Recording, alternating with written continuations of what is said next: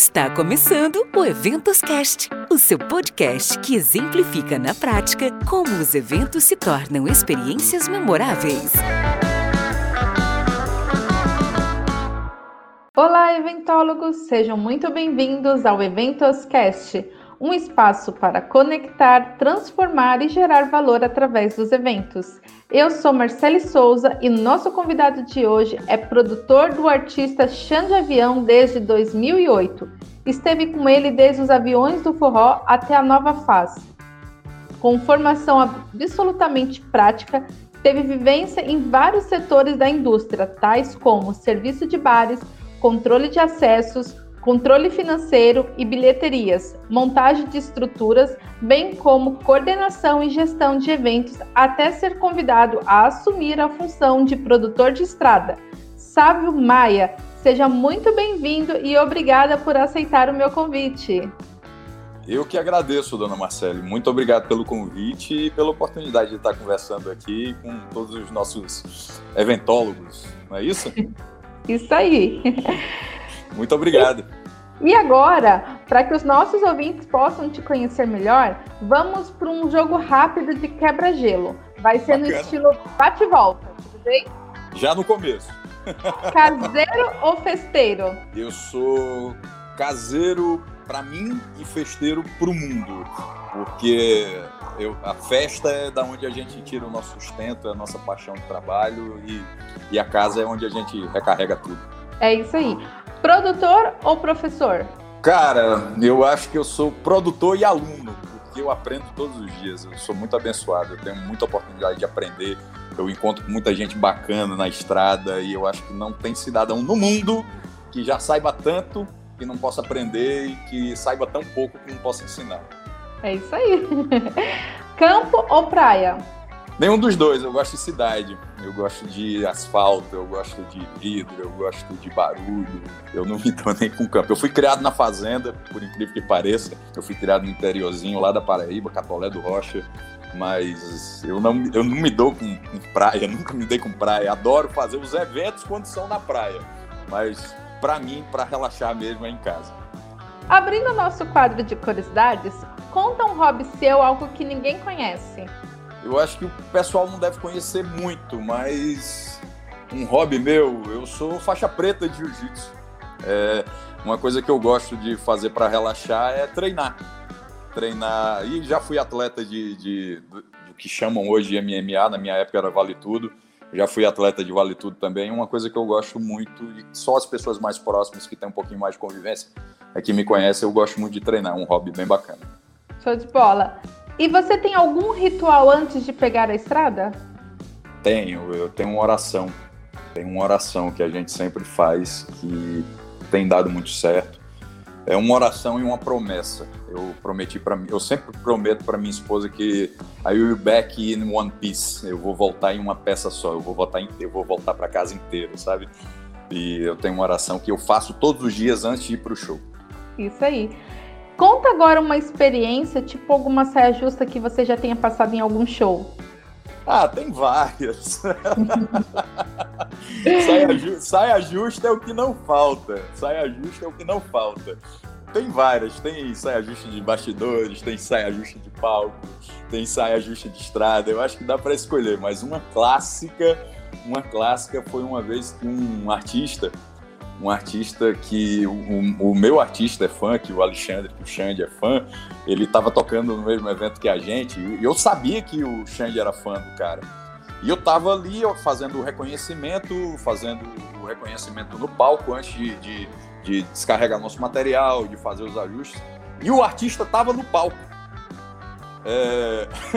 O artista chegou e me perguntou: cara, você trabalha a produção do Xande? Eu trabalho, é um artista nacional fantástico, trabalho sim senhor. Ah tá, ele tá aí já, eu queria conversar com ele.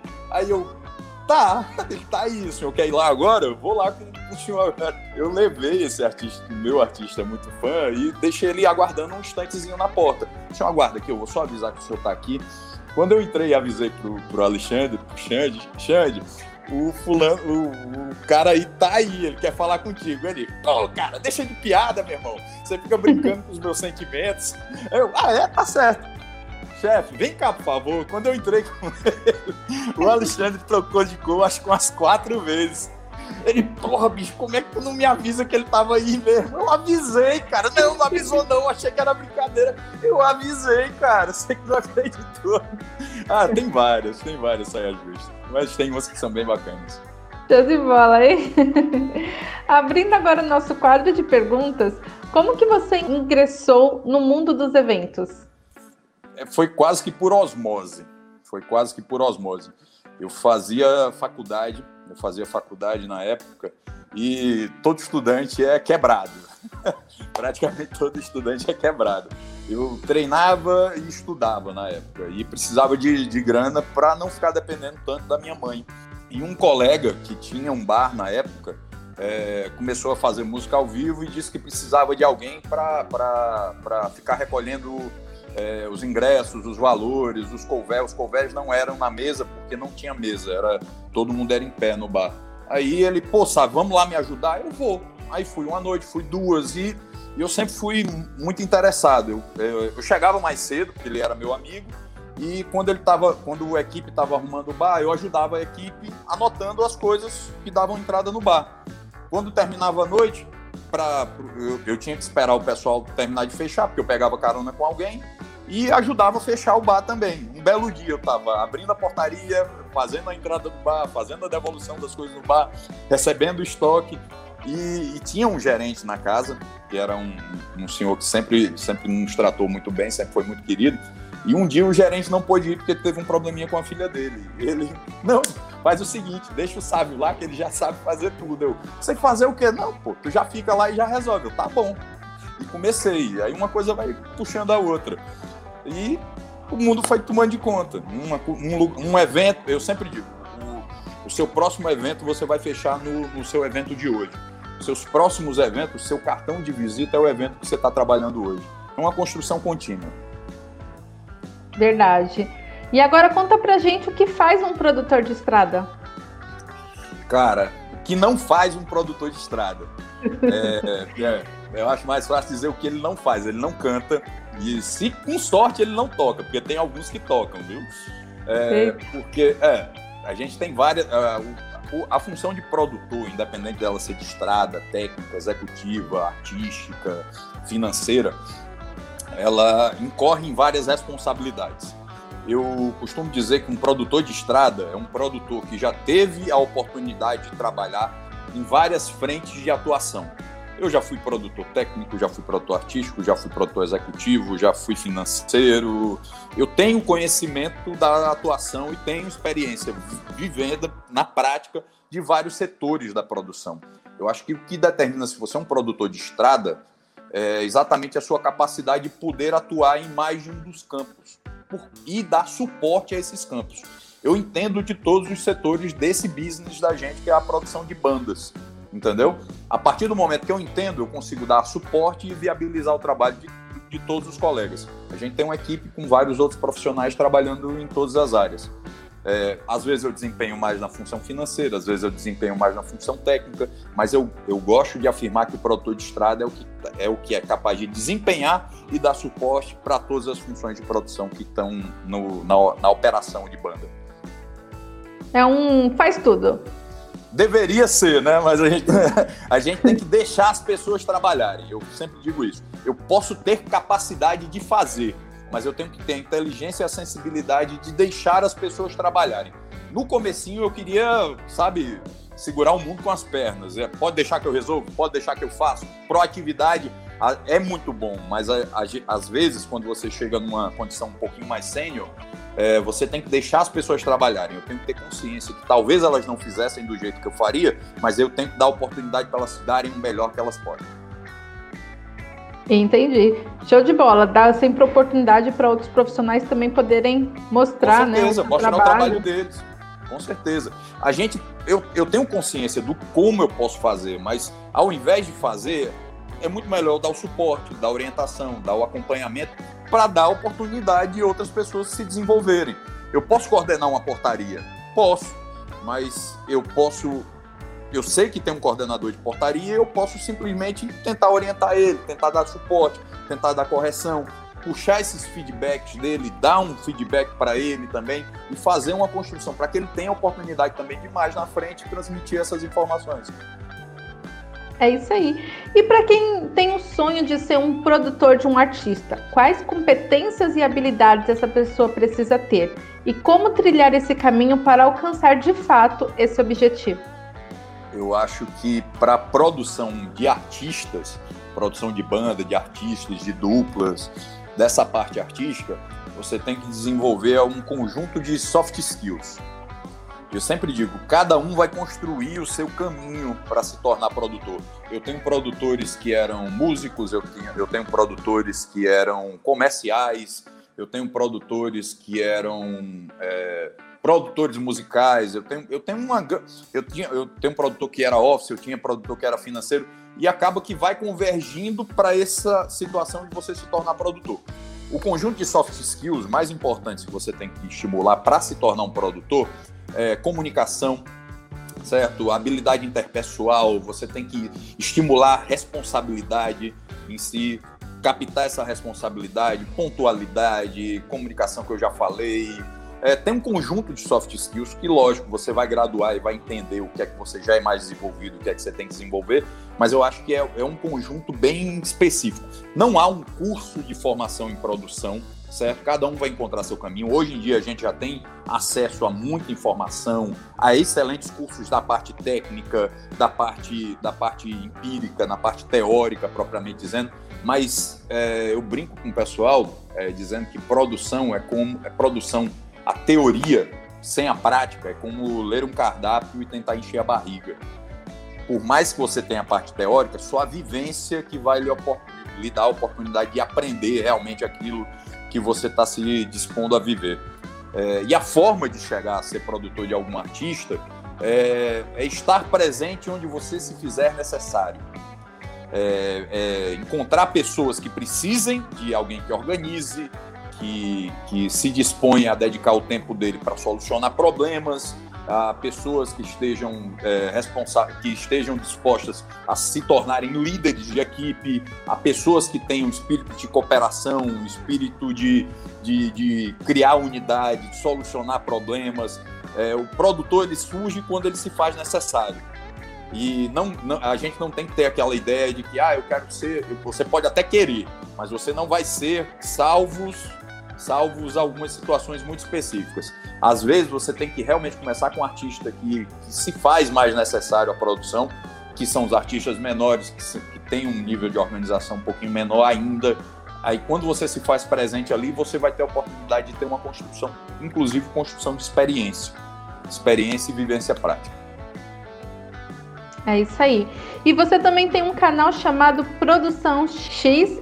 XYZ, é um trava-língua. Onde você divide vários aspectos da profissão e speeches relacionados ao crescimento pessoal e profissional. Como que surgiu essa ideia de ajudar outros profissionais? Cara, a ideia de ajudar as pessoas já surgiu antes de surgir o Produção XYZ. Eu acho que servir e ajudar são duas valências que você tem que ter para ser um produtor. Você tem que estar disposto a servir, ter entrega. Eu estou aqui para servir, eu estou aqui para lhe ajudar. Estou aqui para lhe ajudar a solucionar, a precaver um problema. Se você tiver esse espírito de servir e solucionar, você tem um produtor morando no seu peito já. O Produção XYZ, ele é um apelido, porque o XYZ dá um X, que é uma brincadeira interna nossa aqui, e o XYZ, como são as últimas letras do alfabeto, é o final da história, é quando você já não tem mais o que fazer, você já tem que distribuir informação, entendeu? É a variação, você sempre quer achar o X, o Y e o Z da questão, quando você vai resolver alguma equação, principalmente uma equação de produção. A gente tem que estar ali para criar soluções. O XYZ é o Sávio. Eu não imagino desassociar disso. Produção XYZ sou eu. Mas, ao mesmo tempo, é uma vertente minha que tenta conversar com os colegas. Eu acho que, mais do que ensinar, eu tenho que estar disposto a construir as soluções junto com a audiência. As pessoas me falam as opiniões dela, através das opiniões das pessoas que eu sigo e das opiniões que vão sendo apresentadas nas postagens, eu vou criando novas opiniões. Produção também é isso, é uma profissão muito dinâmica. Quem foi produtor há 10, 20 anos, se ele não veio se atualizando, muito provavelmente ele talvez não vá conseguir desempenhar alguns setores de produção. Apesar de que tem algumas coisas que são constantes, independente se você foi produtor da Santa Ceia ou vai ser produtor dos Jetsons. Responsabilidade. Quem gosta de trabalhar com responsabilidade, trabalha com produção. Show de bola. E agora, para quem já tem experiência no mercado e por conta da pandemia está em busca de recolocação profissional, quais dicas que você dá? Cara, a recolocação profissional é constante. Eu acho que não é porque você está trabalhando ou está empregado em algum lugar, você tem que deixar de olhar o mercado. Até porque, a partir do momento que você se isola dentro do conforto do seu CNPJ, ou se isola dentro do conforto de uma carteira de trabalho, você para de entender que o mercado está sempre evoluindo, você sempre tem que estar se atualizando. Minha sugestão para as pessoas que ainda não estão no mercado, se aproxime dos eventos. A regra é bem simples. Eu me ponho no lugar das pessoas que estão contratando. O que é que você tem a oferecer? Você tem experiência? Eu lhe conheço? Não. Então, você primeiro tem que ter uma oportunidade para construir a sua experiência e construir a sua reputação. Isso só se faz trabalhando de graça. É uma coisa até ofensiva de se falar, mas você tem que criar as oportunidades para mostrar o seu trabalho. E muitas vezes isso pode ser feito se trabalhando de graça e conseguindo, através dessas oportunidades de trabalhar, de mostrar seu trabalho, um vislumbre do que é o mercado de trabalho, e as pessoas vão associar o seu nome à sua pessoa. Outra forma muito importante, que até eu, por coincidência, eu fiz uma postagem hoje, eu não sei se quando o podcast for ao ar, vocês deem uma olhadinha na linha do tempo lá do @ Produção XYZ, eu estava falando sobre networking, que eu li um livro esse final de semana, que é... O título do livro é Never Lunch Alone, Nunca Almoço Sozinho. Nunca Almoço Sozinho. Ele fala de networking. E networking é construir relações de forma que você se predispõe a ajudar as pessoas. Networking não são as pessoas que você conhece. Networking são as pessoas a quem você já teve a oportunidade de ajudar. Então a gente tem que desassociar. A Dani sempre me fala uma coisa que é mais ou menos isso aqui. Networking não é venha a nós o vosso reino. Networking é o Espírito Santo rindo para as pessoas. É a gente tentando ajudar as pessoas. Com certeza, isso que você falou é super importante, de que, além de olhar para o mercado, o que está acontecendo, você está sempre aquecendo o seu network, né? É verdade. Está sempre aberto a conhecer novas pessoas, a se relacionar com pessoas diferentes, com outras pessoas. E a melhor forma de conhecer pessoas e criar relacionamento com as pessoas verdadeiro, não é só quando você precisa delas, é as ajudando. Ajude com um contato, trate bem. Tratar bem é cristão. Eu acho que é uma coisa que eu nem deveria pedir para as pessoas falarem. Do carregador, meu irmão, ao dono da firma, da tiazinha que está amassando as latas ali no final da festa, ao empresário da banda. Trate todo mundo bem. Trate todo mundo bem. O mundo é redondo. Papai do céu chega depois e dá um cascudinho na sua cabeça porque você se comportou mal, entendeu? Você tem que aproveitar a oportunidade para tratar as pessoas bem e construir relações quando elas não têm nada a lhe oferecer. Muitas vezes um bom dia, uma boa tarde, uma boa noite conquista as pessoas. E não é nada demais, não vai arrancar um pedaço seu. Às vezes conseguir um contato, dividir uma informação, ajude. A melhor forma de construir networking é ajudar quando você tiver uma oportunidade. Isso aí é que constrói relacionamentos. Com certeza, eu gostei dessa fala sua, e lembrando assim, que a gente não precisa querer ter o rei na barriga, né? A gente não é igual a ninguém, não é melhor nem pior, a gente só é diferente. Então, a gente tem que tratar todo mundo como nós mesmos gostaríamos de ser tratados, né? Isso. Isso é um princípio cristão, cara. A gente tem que dar o que quer receber. entendeu? A gente tem que dar o que quer receber. Não tem por que ficar distratando qualquer pessoa. As pessoas às vezes confundem, porque eu não dou atenção a todo mundo. Irmão, não é atenção, é gentileza. Gentileza é um superpoder. Se você for gentil com as pessoas, eu não estou pedindo para você perguntar como é que tá a mãe dela, ou como é que tá o cachorrinho, alguma coisa desse tipo.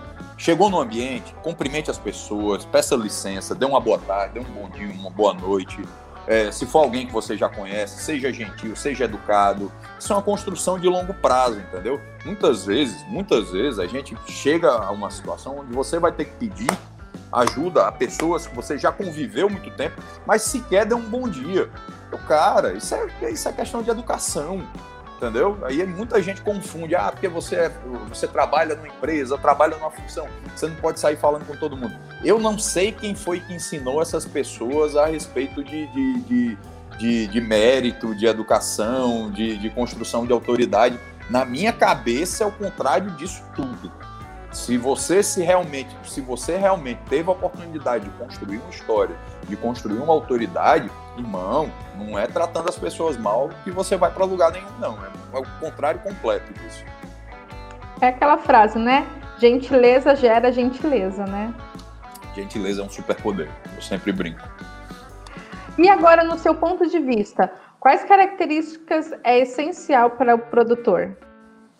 Cara, eu já falei disso um pouquinho antes. Eu acho que um bom produtor, ele tem que ter, antes de qualquer coisa, capacidade de comunicação. Ele tem que saber comunicar, certo? Até para ser claro com as equipes e ter fluxo de comunicação. Estabelecer fluxo de comunicação é uma coisa muito importante, tanto de outputs quanto de feedbacks. Outputs são resultados, feedbacks são relatórios. Eu acho que responsabilidade, inclusive também autorresponsabilidade, responsabilidade de tudo que você foi imbuído e autorresponsabilidade de tudo que você sabe que é sua responsabilidade e você não precisa que as pessoas cheguem e lhe digam. Você já tem que ser autorresponsável, inclusive pela sua saúde, pela sua aparência, pelo seu condicionamento, pela sua equipe. Ninguém precisa chegar para dizer, você é responsável pela equipe. Você tem que ter autorresponsabilidade e projetar esse cuidado para a sua equipe. Produção também tem muito a ver com cuidar de pessoas. Se você cuida das pessoas, as pessoas lhe entregam o que você quer. Com certeza. E agora, Sávio, a gente sabe que viajar é ótimo, né? Mas ter uma rotina também é bom. Cara, é muito bom, velho. É muito bom. Eu sou meio psicótico com a organização, minha esposa também. Minha esposa é a rainha das planilhas, é a rainha da limpeza. Minha esposa não é porque é minha esposa não, mas ela é uma das pessoas mais que eu já conheci na vida. Eu acho que é por isso que a gente casou também. Eu acho que eu tenho muito orgulho da minha esposa.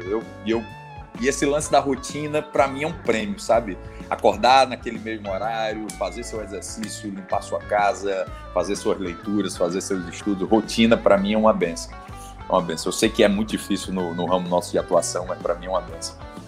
Mas aí conta pra gente, como é que você consegue alinhar a sua agenda pessoal com a sua agenda de trabalho? Cara, é organização, é cuidado, é método. Um amigo meu disse que eu sou cri-cri, mas eu não sou cri-cri, eu sou organizado, eu sei o que eu ganho, eu sei o que eu tenho que gastar, eu sei que se Dona Marcele marcou um compromisso comigo, eu sei que eu tenho que cumprir com um compromisso, não custa nada agendar, usar os recursos que a gente tem, entendeu? Uma agenda, você tem uma agenda pessoal e uma agenda profissional, e não é nada demais, gente. Uma agenda pessoal é o calendáriozinho que a gente tem no celular. Anota seus compromissos, anota seus vencimentos, anota seus planejamentos para médio, longo e curto prazo. Tenha metas, construa sonhos, tenha sonhos, dos sonhos construa metas e das metas tenha realizações. Isso é o que acontece muito na minha vida todos os dias. Tudo que eu e Dona Fran, a Xexé, a Xexé é minha esposa. Tudo que a gente se propõe a fazer, a gente consegue, porque somos muito organizados. A gente é muito abençoado em relação a isso. Muito bom. E Sávio, o produtor é aquela pessoa que é considerada que se vira nos 30. Mas a verdade é que um produtor, em um momento de crise, precisa ter preparo emocional para conseguir se distanciar, mesmo que mentalmente, para ter discernimento sobre a melhor decisão a tomar naquele momento. Quais outras habilidades você acredita que o profissional precisa ter para fazer uma gestão de crise?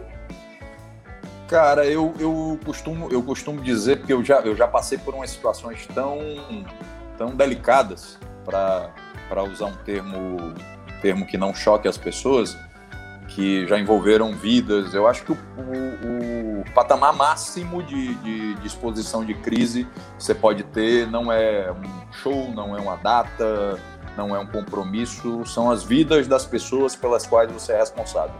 Eu acho que uma das responsabilidades principais de um produtor que está na estrada, você é responsável pelo bem-estar, integridade e pelas vidas das pessoas que estão lá naquele trabalho com você. Eu tenho que pensar no bem-estar delas e de forma nenhuma a gente pode pensar em expô-las a perigo ou qualquer coisa próxima disso. Uma técnica que eu tenho para isso é a técnica do distanciamento.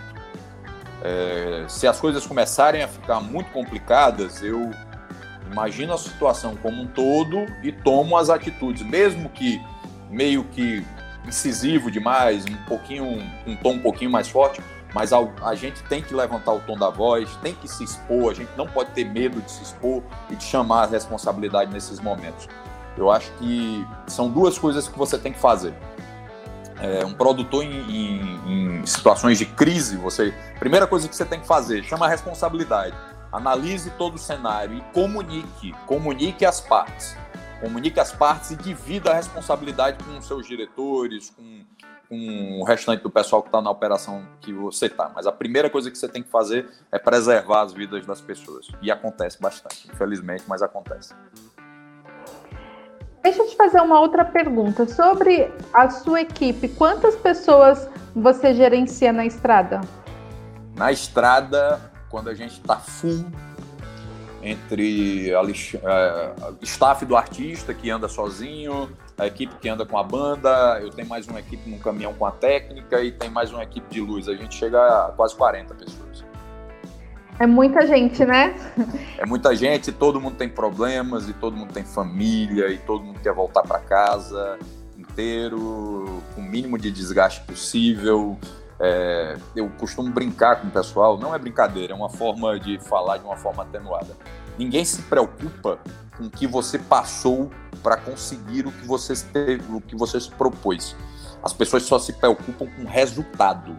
Se você entregar o resultado para quem você foi contratado, que você se propôs, ninguém vai querer saber se você tomou banho, se você jantou, se você está cansado, se seu filho está doente, se o filho de alguém está doente. A gente tem um compromisso com os resultados, mas antes de mais nada, eu sei que para criar aqueles resultados, eu tenho que pensar no bem-estar das pessoas. Então, independente dos resultados, eu quero os resultados, mas com a minha equipe toda bem, com o mínimo de desgaste possível e todo mundo inteirinho. Muito bom, realmente, tem que cuidar da equipe no geral, né? Não só ali com o pé no pescoço, querendo que entregue. Não, isso não existe. Isso não existe. Ter esse olhar humano, né? Se eu tenho que imaginar, a primeira coisa, eu gostaria que alguém pusesse o pé no meu pescoço? Eu acho que eu nem iria admitir. Eu acho mais fácil eu arrancar o pé da pessoa fora antes dela botar o pé no meu pescoço. Então, ninguém bota o pé no pescoço de ninguém da minha equipe. Se os meus diretores, se os meus empregadores, se os meus líderes aqui da empresa, eles sabem comunicar conosco, eles sabem chamar atenção, eles nos cobram. A gente tem um nível de cobrança altíssimo aqui, do artista aos diretores, eu me cobro muito. E mesmo assim, eu sei me cobrar, eu sei comunicar com o meu pessoal. Em momento nenhum, ninguém chega para tratar mal ninguém da minha equipe. Eu acho mais fácil eu pendurar o cara por uma corrente e deixar pendurado lá no pé de um grid antes dele falar mal com alguém da minha equipe. É isso aí, show de bola.